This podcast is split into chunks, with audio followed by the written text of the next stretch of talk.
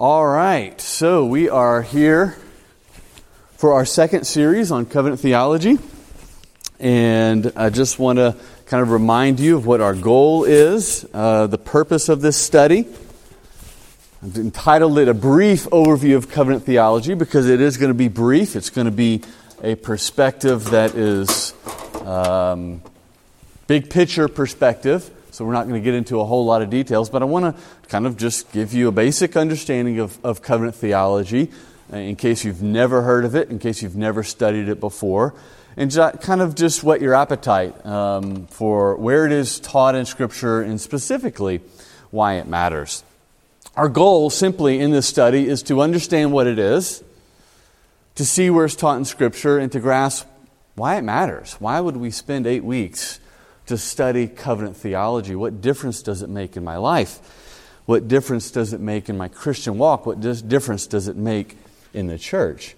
Well, I hope to answer those questions for you, and if nothing else, again, whet your appetite so that you uh, can study these things further and you can understand and grasp the importance of doctrine uh, in accordance with our faith and practice.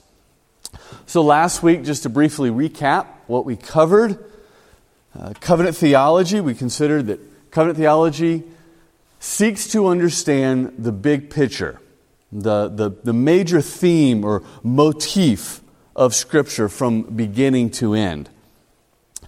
Covenant theology looks at the trees, which are going to be the various covenants in Scripture, in order to understand the forest, which is, of course, a unified plan and the purpose of God from beginning of Revelation, excuse me, beginning of uh, Genesis to Revelation and even beyond.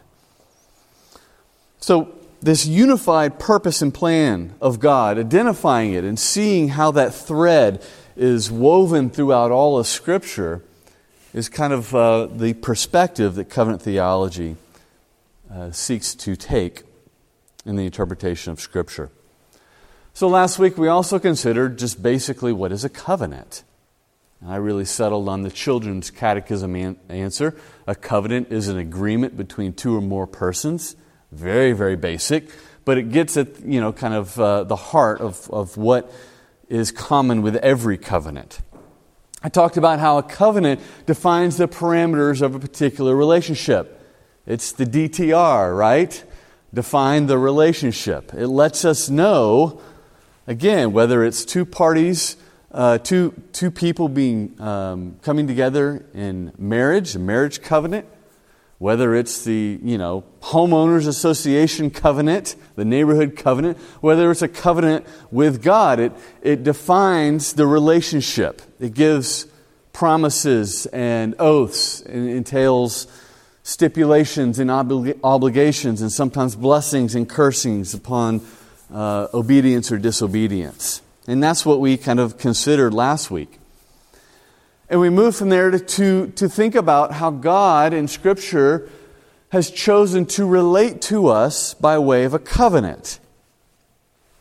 He stoops to our level, comes down, and gives us earthly signs and symbols to communicate His promises, to assure us that He will do what He says He's going to do. And so, in a covenant, we always know where we stand. We're going to consider this more in a moment.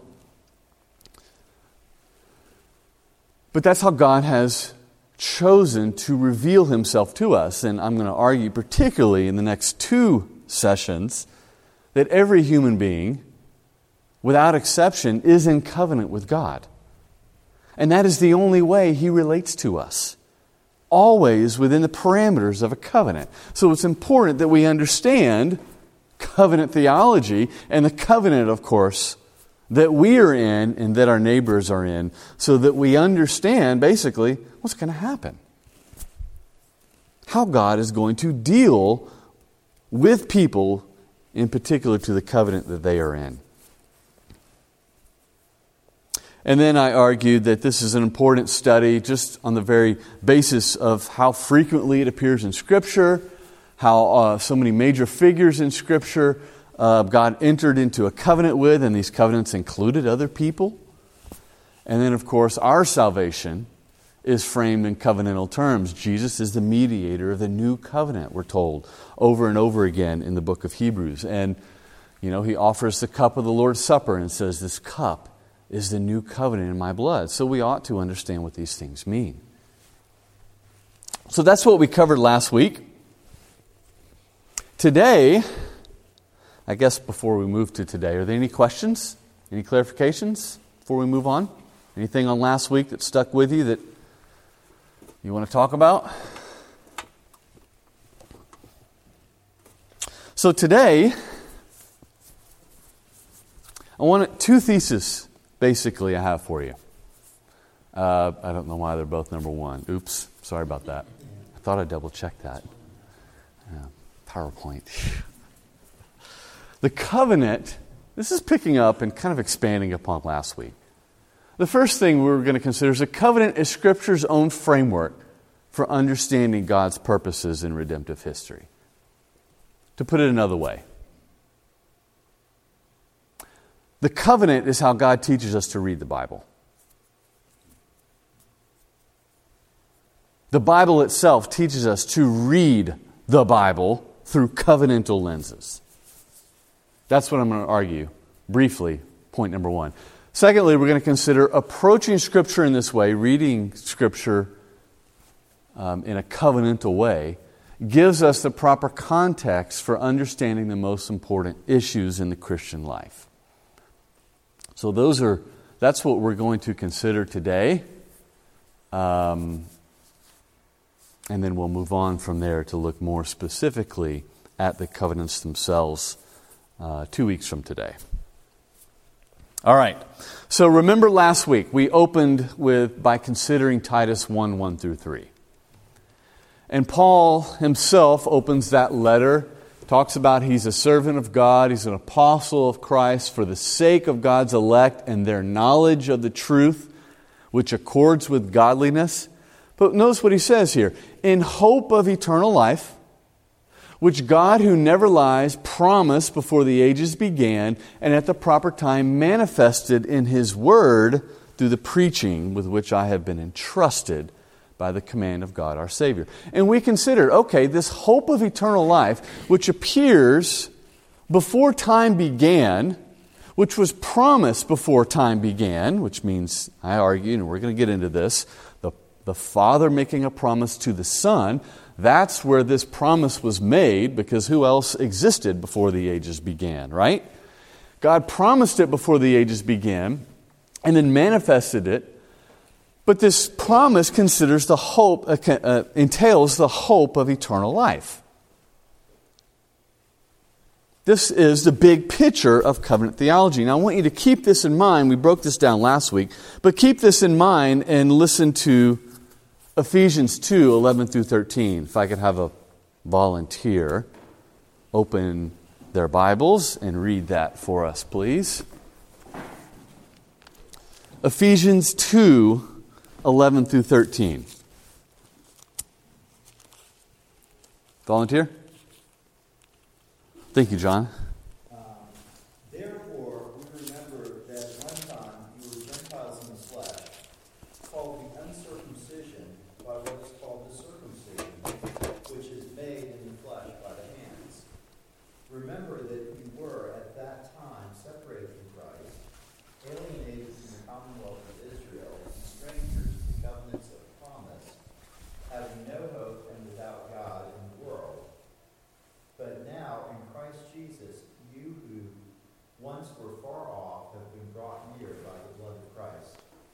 Thank you. Paul is, of course, talking to these Gentiles, talking in this great section of you were dead in trespasses and sins, but God, who is rich in mercy, right, with a great love which He showed us, even while we were dead, He made us alive in Christ. And he goes on to talk about their relation to the Jews, to the Israelites. And uh, of course, he goes on to say at the end of chapter 2 uh, that we are fellow citizens and saints, that God has brought two parties, two um, peoples together and made them one in Christ, Jew and Gentile alike. And he reconciled and um, killed the hostility between them. But notice this phrase that he uses. Talks about Israel, and he says, You were not part of Israel, and you were strangers to the covenants of promise. I want to focus in on that. Covenants is plural, but promise is singular. Multiple covenants, but one promise. Again, we're talking about how the Bible teaches us to read Scripture through the lens of the covenant. God's covenants, plural, with Israel, reveal his promise, his one promise. And what is that promise? I'm going to argue it's the promise of eternal life that Paul mentions in Titus 1 2.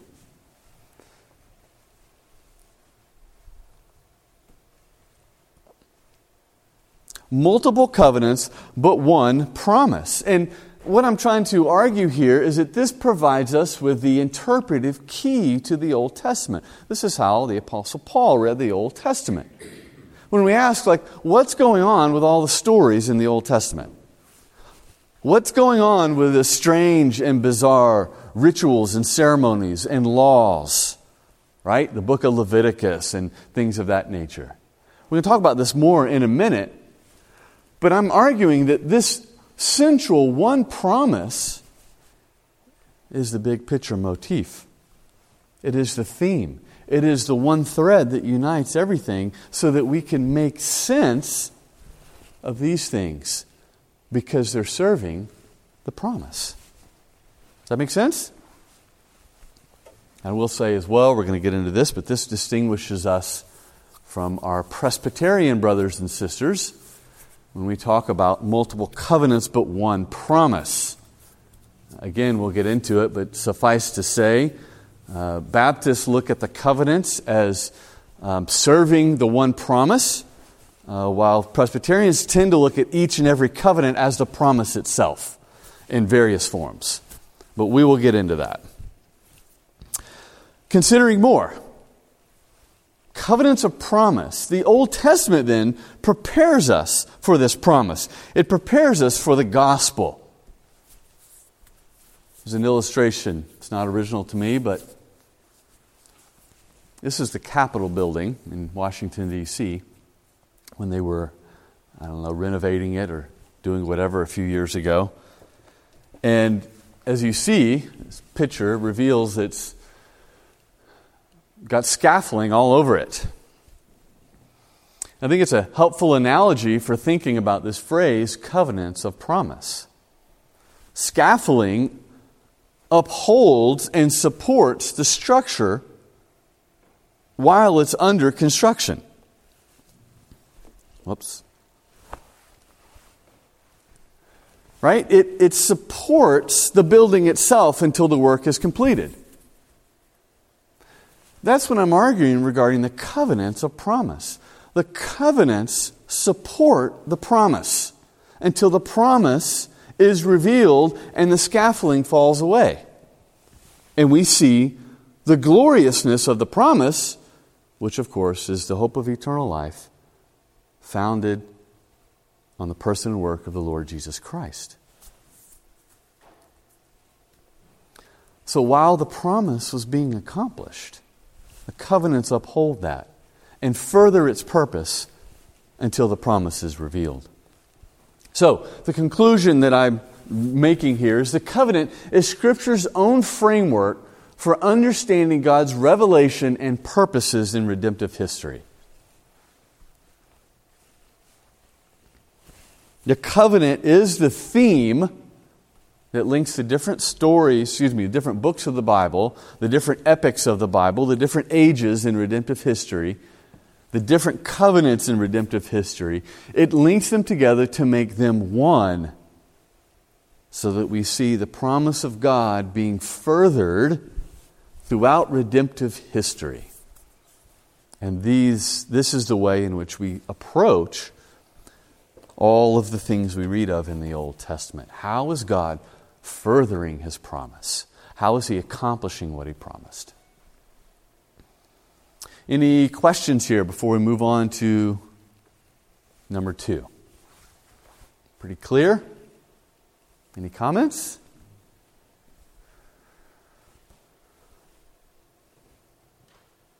I told you guys I wasn't going to let you get off as easy as Kim did. But with a rainy. Yes, Josh. Absolutely. What, but what do you mean have to do with? I'm wondering um, that idea. What does it does it fall into the Presbyterian view of, the, of covenant theology, or? No, we share. Um, um, confessional Reformed Baptists or covenantal Baptists share the same categories covenant of grace, covenant of works. We define the covenant of grace slightly differently. Um, but in its essence, we agree with Presbyterians on what it is. Um, and yes, it's very, very important to understanding um, not only covenant theology, but um, understanding just redemptive history in general. And that's, I think, probably what we'll look at either next time or the, or the time after. Uh, the covenant of grace, the covenant of works, how they appear in Scripture. I mean, we could, we could call it the promise of eternal life. I mean, because Scripture doesn't use the phrase covenant of grace, uh, but we believe the concept is there, and it's essentially the promise of eternal life. So, other questions? Well, let's go to number two now.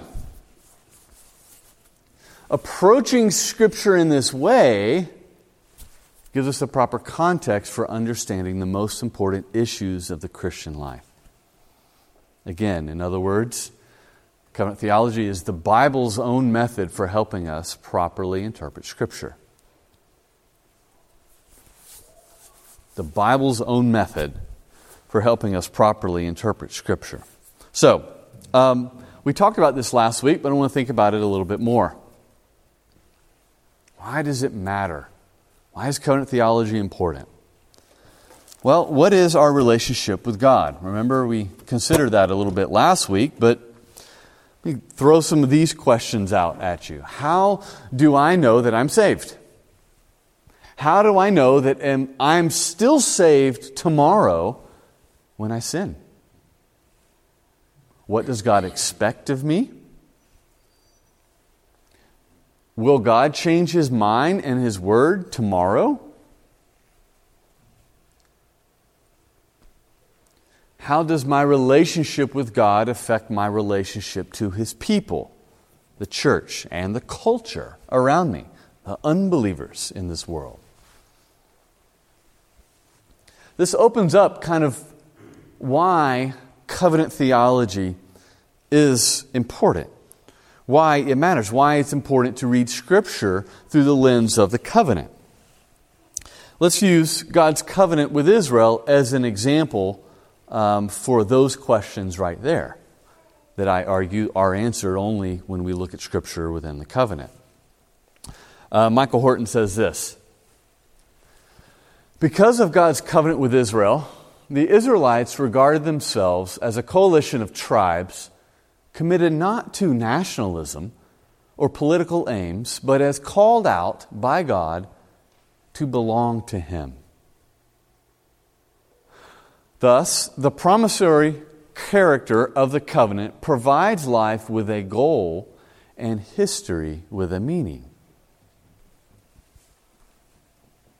The covenant defined not just the relationship that Israel had with their God, but it defined their purpose in life. Or I should say, their purpose as a nation. Our relationship with God in covenant provides us with objective, clear, unmistakable purpose in life. Israel wasn't called as a nation to nationalism, just to political gains but they were called to belong to God specially. We too, our ultimate calling in life is to glorify God, right? To serve Him, to obey Him, to worship Him. And the covenant provides us with that objective orientation in our lives. Following up on this, Old Testament scholar, scholar uh, Walter Eichrodt. With this God, men know exactly where they stand. An atmosphere of trust and security is created in which they find both the strength for a willing surrender to the will of God and joyful courage to grapple with the problems of life. So, my point is that, again, the covenant is important. Covenant theology is important because it gives us purpose. It creates trust. God has made promises to us, like a marriage covenant.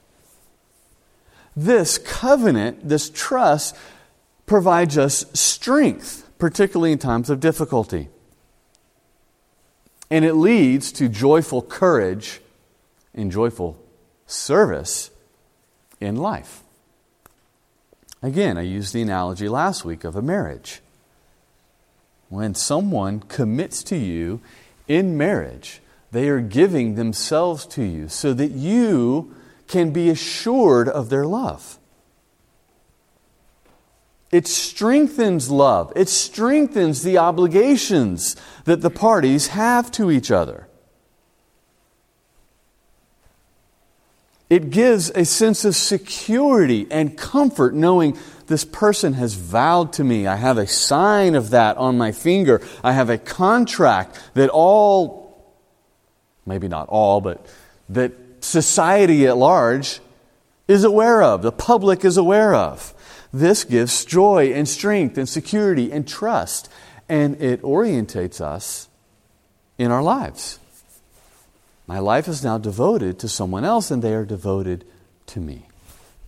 The same way, when we approach Scripture and we approach our salvation through the lens of a covenant.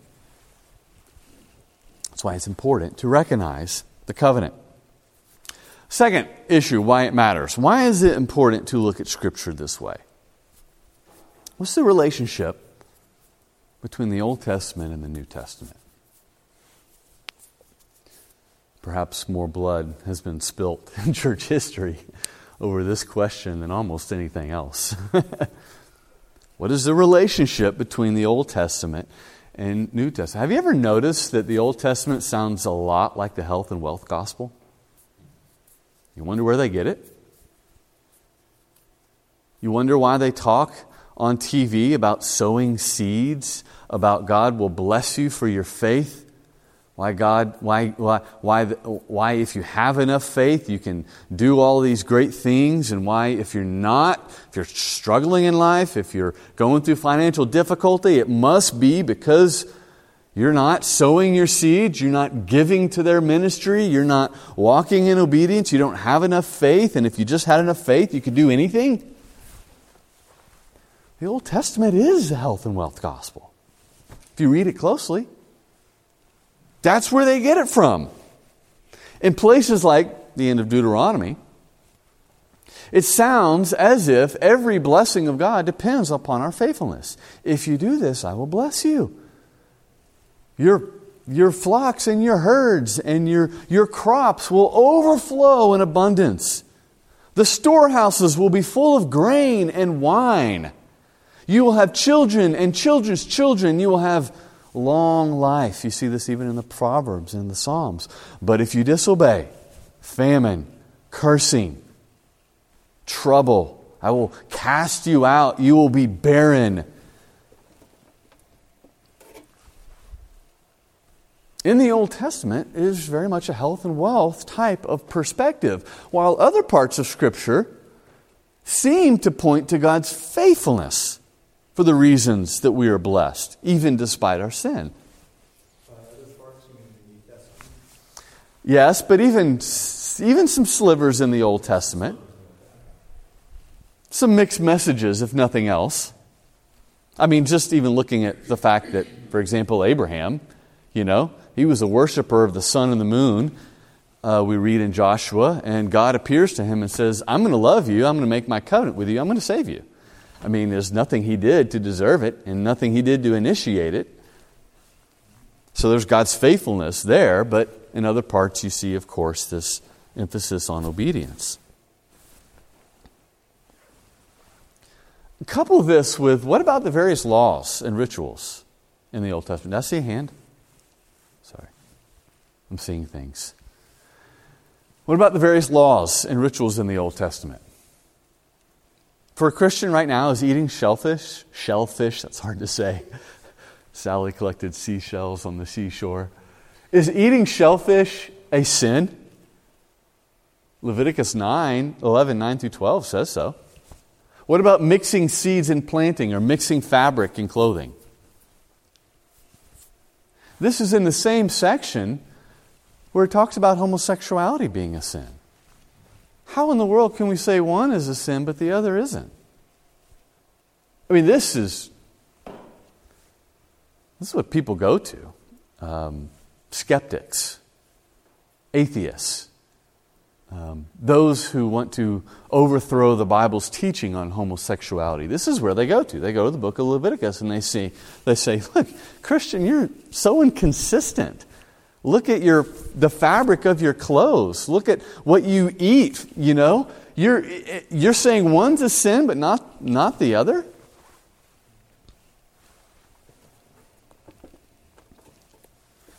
I'm arguing here that the covenant is the key to resolving these issues.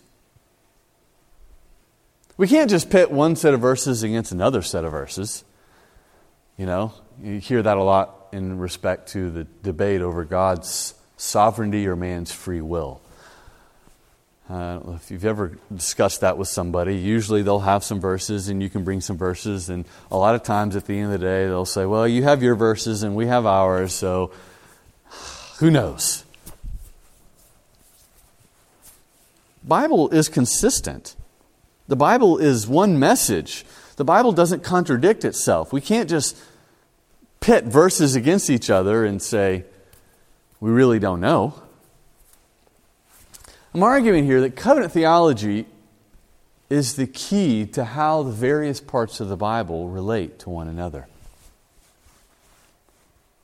Viewing Scripture through the covenants reveals how the Bible is one central message. It is multiple covenants, one promise. And if we don't look at it this way, then we'll just use Scripture to serve the whims of our own preferences and assumptions.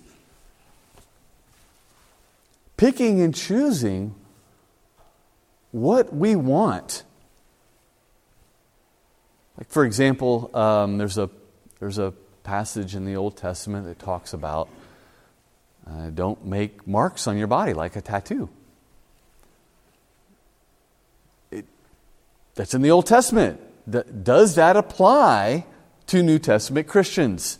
Well, if you're um, of the previous generation, you might say, absolutely, it applies. Getting a tattoo is a sin. The scripture says so. But if you'll notice, many young people nowadays, young Christians nowadays, have no problems with it. And they'll get like, you know, shalom on their arm. I know a guy with the, the five solas on his arms, you know. Um, how, do we, how do we resolve those, those questions?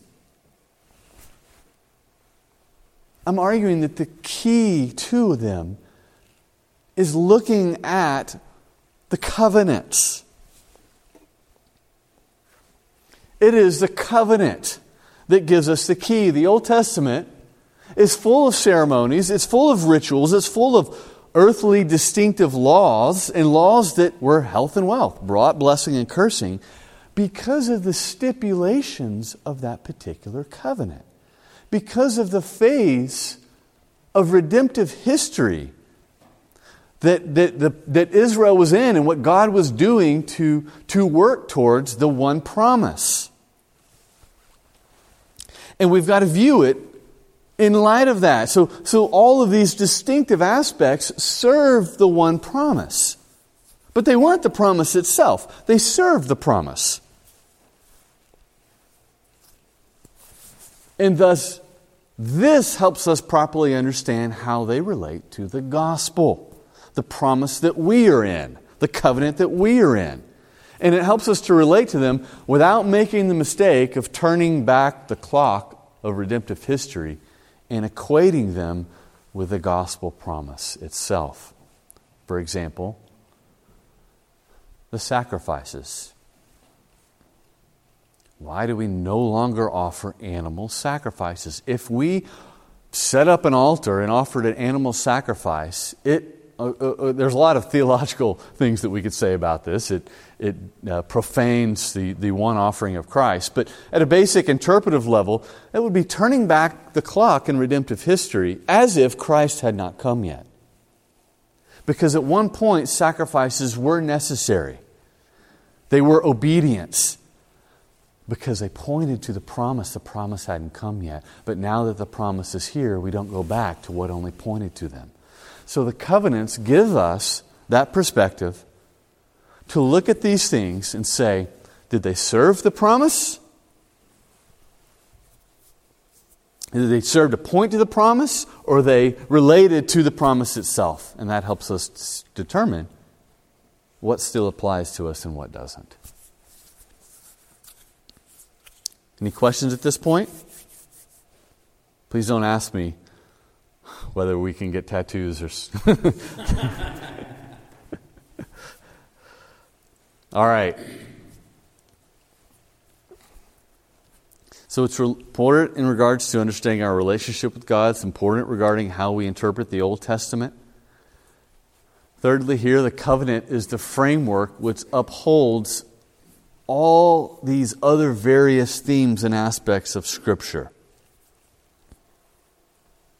we can look at all sorts of themes in Scripture obedience, love, prayer, baptism, the Lord's Supper, the church. We can look at all these themes and yet miss how these relational realities are anchored and supported by God's resolve to relate to us by way of covenant.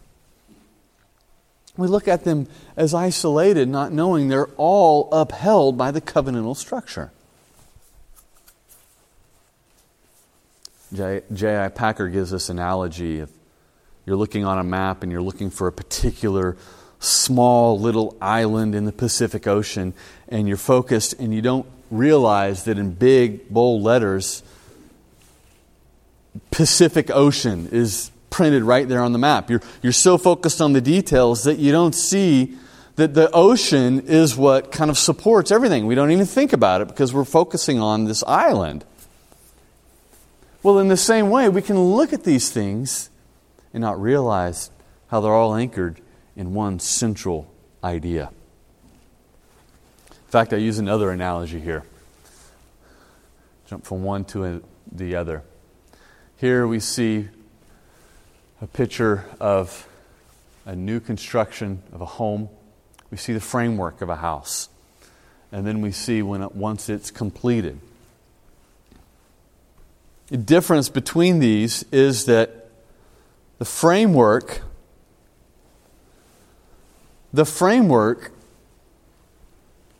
is necessary and it upholds the building with the finished product. Without, without the framework, you wouldn't get this right here. But looking at this picture, you don't see the framework. It's hidden from view when, it, when the full beauty of it is revealed. But the framework is what upholds it.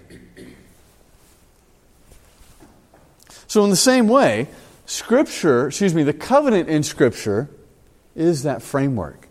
It's largely hidden from view. It's not the glorious beauty of the central message, Jesus Christ and Him crucified, but it supports, it gives meaning, it gives context, and it's indispensable to a right understanding of it. So the covenant is the framework which upholds all these other themes prayer, obedience, the sacraments, and so on. Um, real quickly, we've got about five minutes and then we'll take questions, but uh, a few just random themes. I mentioned a few of these last week, I just want to harp on them again. A few themes and doctrines in Scripture that are directly related to one's view of the covenants. The essential goodness of creation, I think Cody mentioned that last week, is upheld when we understand the covenants. The restoration of creation is a covenantal promise and goal. God uses earthly things like bread and wine and water to bind us to Himself by way of covenant. And so it communicates to us that this earth is good. It's not just we're waiting for escape from the earth, we're waiting to go to the sweet by and by and have our spirits freed from this trap of physicality. Creation is good. And when we look at covenant theology, we see that in clarity. Another thing that is upheld by covenant theology is how all people are created in the image of God. And what this means, it explains things like why man is prone to self righteousness and religion, why man has a guilty conscience. These are directly related to the covenant of works. We'll get into this. Why unbelievers do many things, good things in outward conformity to God's law. This is really related to the Noahic covenant. When we understand covenant theology, these things make sense. It gives us a context. These things aren't just abstract ideas that, that, that happen in a vacuum, but we see, oh, okay, covenant theology explains so many things I see out in this world. Covenant is a framework in which justification and sanctification are related but distinguished. This is a matter of standing and falling, the article in which the church stands or falls. We're saved by grace through faith alone, and yet we're saved in order to serve and to walk in obedience. A proper view of the covenants preserves that gospel distinction between justification and sanctification. Again, these are things that I'm going to unpack when we actually get into the covenants. The covenant is also the key to properly understanding baptism and the Lord's Supper. You know, many churches today act, at least by their practice, right, as if we could just get along just fine without the sacraments. That's just the day we live in. All we need is a nice facility, good programs, an engaging speaker who can communicate well with a common person, and there you have a church. You have such infrequency of observing the Lord's Supper. You have such a shallow, pardon the pun, view of baptism. Mass baptisms, on the moment baptisms, and, and, and just a low view of what these things communicate. Well, the covenant is key to properly understanding these things. And furthermore, I think as well, when you look at baptism and the supper, what does it mean? What's going on? Why do we do it? Who is it for? Your covenant theology will determine this. I mean, just to put my cards on the table here, whether you believe in the baptism of infants, of believers, or you believe that baptism should only follow a profession of faith, your covenant theology is ultimately undergirding it. You may think, well, I, I don't know anything about covenant theology. I just believe my view on baptism because I see that in the New Testament. Or I believe my view on baptism because that's what I've always been taught, and, and, and I, the covenant theology doesn't even enter the picture. Well, you don't know that your view of covenant theology is there, but it is. You have a particular view, you just don't know it. Because covenant theology deals with the relation of Old Testament and New Testament. And whatever your view of Old Testament to New Testament is will determine your baptism. And whatever your baptismal view is, is dependent upon your view of Old Testament and New Testament. That make sense? So, your view of covenant theology will answer your, the question on baptism. That's the root issue. All the other stuff is superfluous.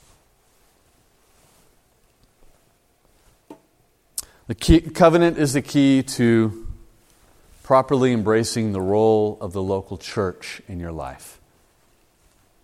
It helps us see the church as a covenant community.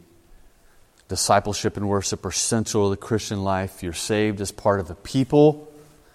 Christ came to save a people, not an individual. We are saved alongside other people. The sacraments, of course, are corporate, communal um, ordinances to be observed in the local church. So, viewing the Christian life through covenant theology shows the importance of the church, which is one reason why we have such individualism in the church today, because covenant theology has been swept aside, seen as unimportant, and thus its high view of the local church has been lost. All right, let's wrap this up and I'll take some questions. Covenant theology is God's own way of speaking about the gospel, the promise from Genesis to Revelation and beyond. That's how God speaks of the gospel. It's always framed in covenantal language. Seeing the covenant in that language opens up the beauty of how he speaks about the gospel. And so, studying the covenants I'm going to argue, will deepen your knowledge and appreciation for God and Christ and His church. It will broaden your appreciation of baptism and the supper. It will deepen your sense of wonder in God's sovereignty and care and how Scripture fits together from Genesis to Revelation, all with Christ at the center. You can read Leviticus and not be just overcome with boredom, with awkwardness, or with questions about how does this apply to me? Because reading it through the lens of the covenant, you will see the promise of Christ interwoven and how God is preparing a people for his arrival.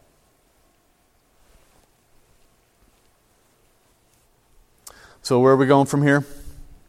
We are going to look how God uses the covenant to govern his kingdom.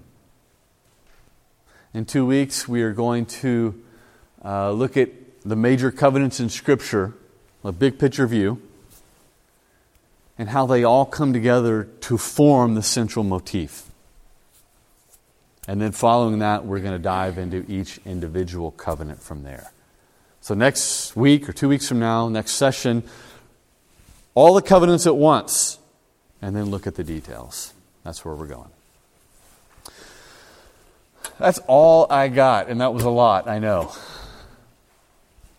I'm trying to cram this into eight weeks. Do I have any questions? Comments? Kim?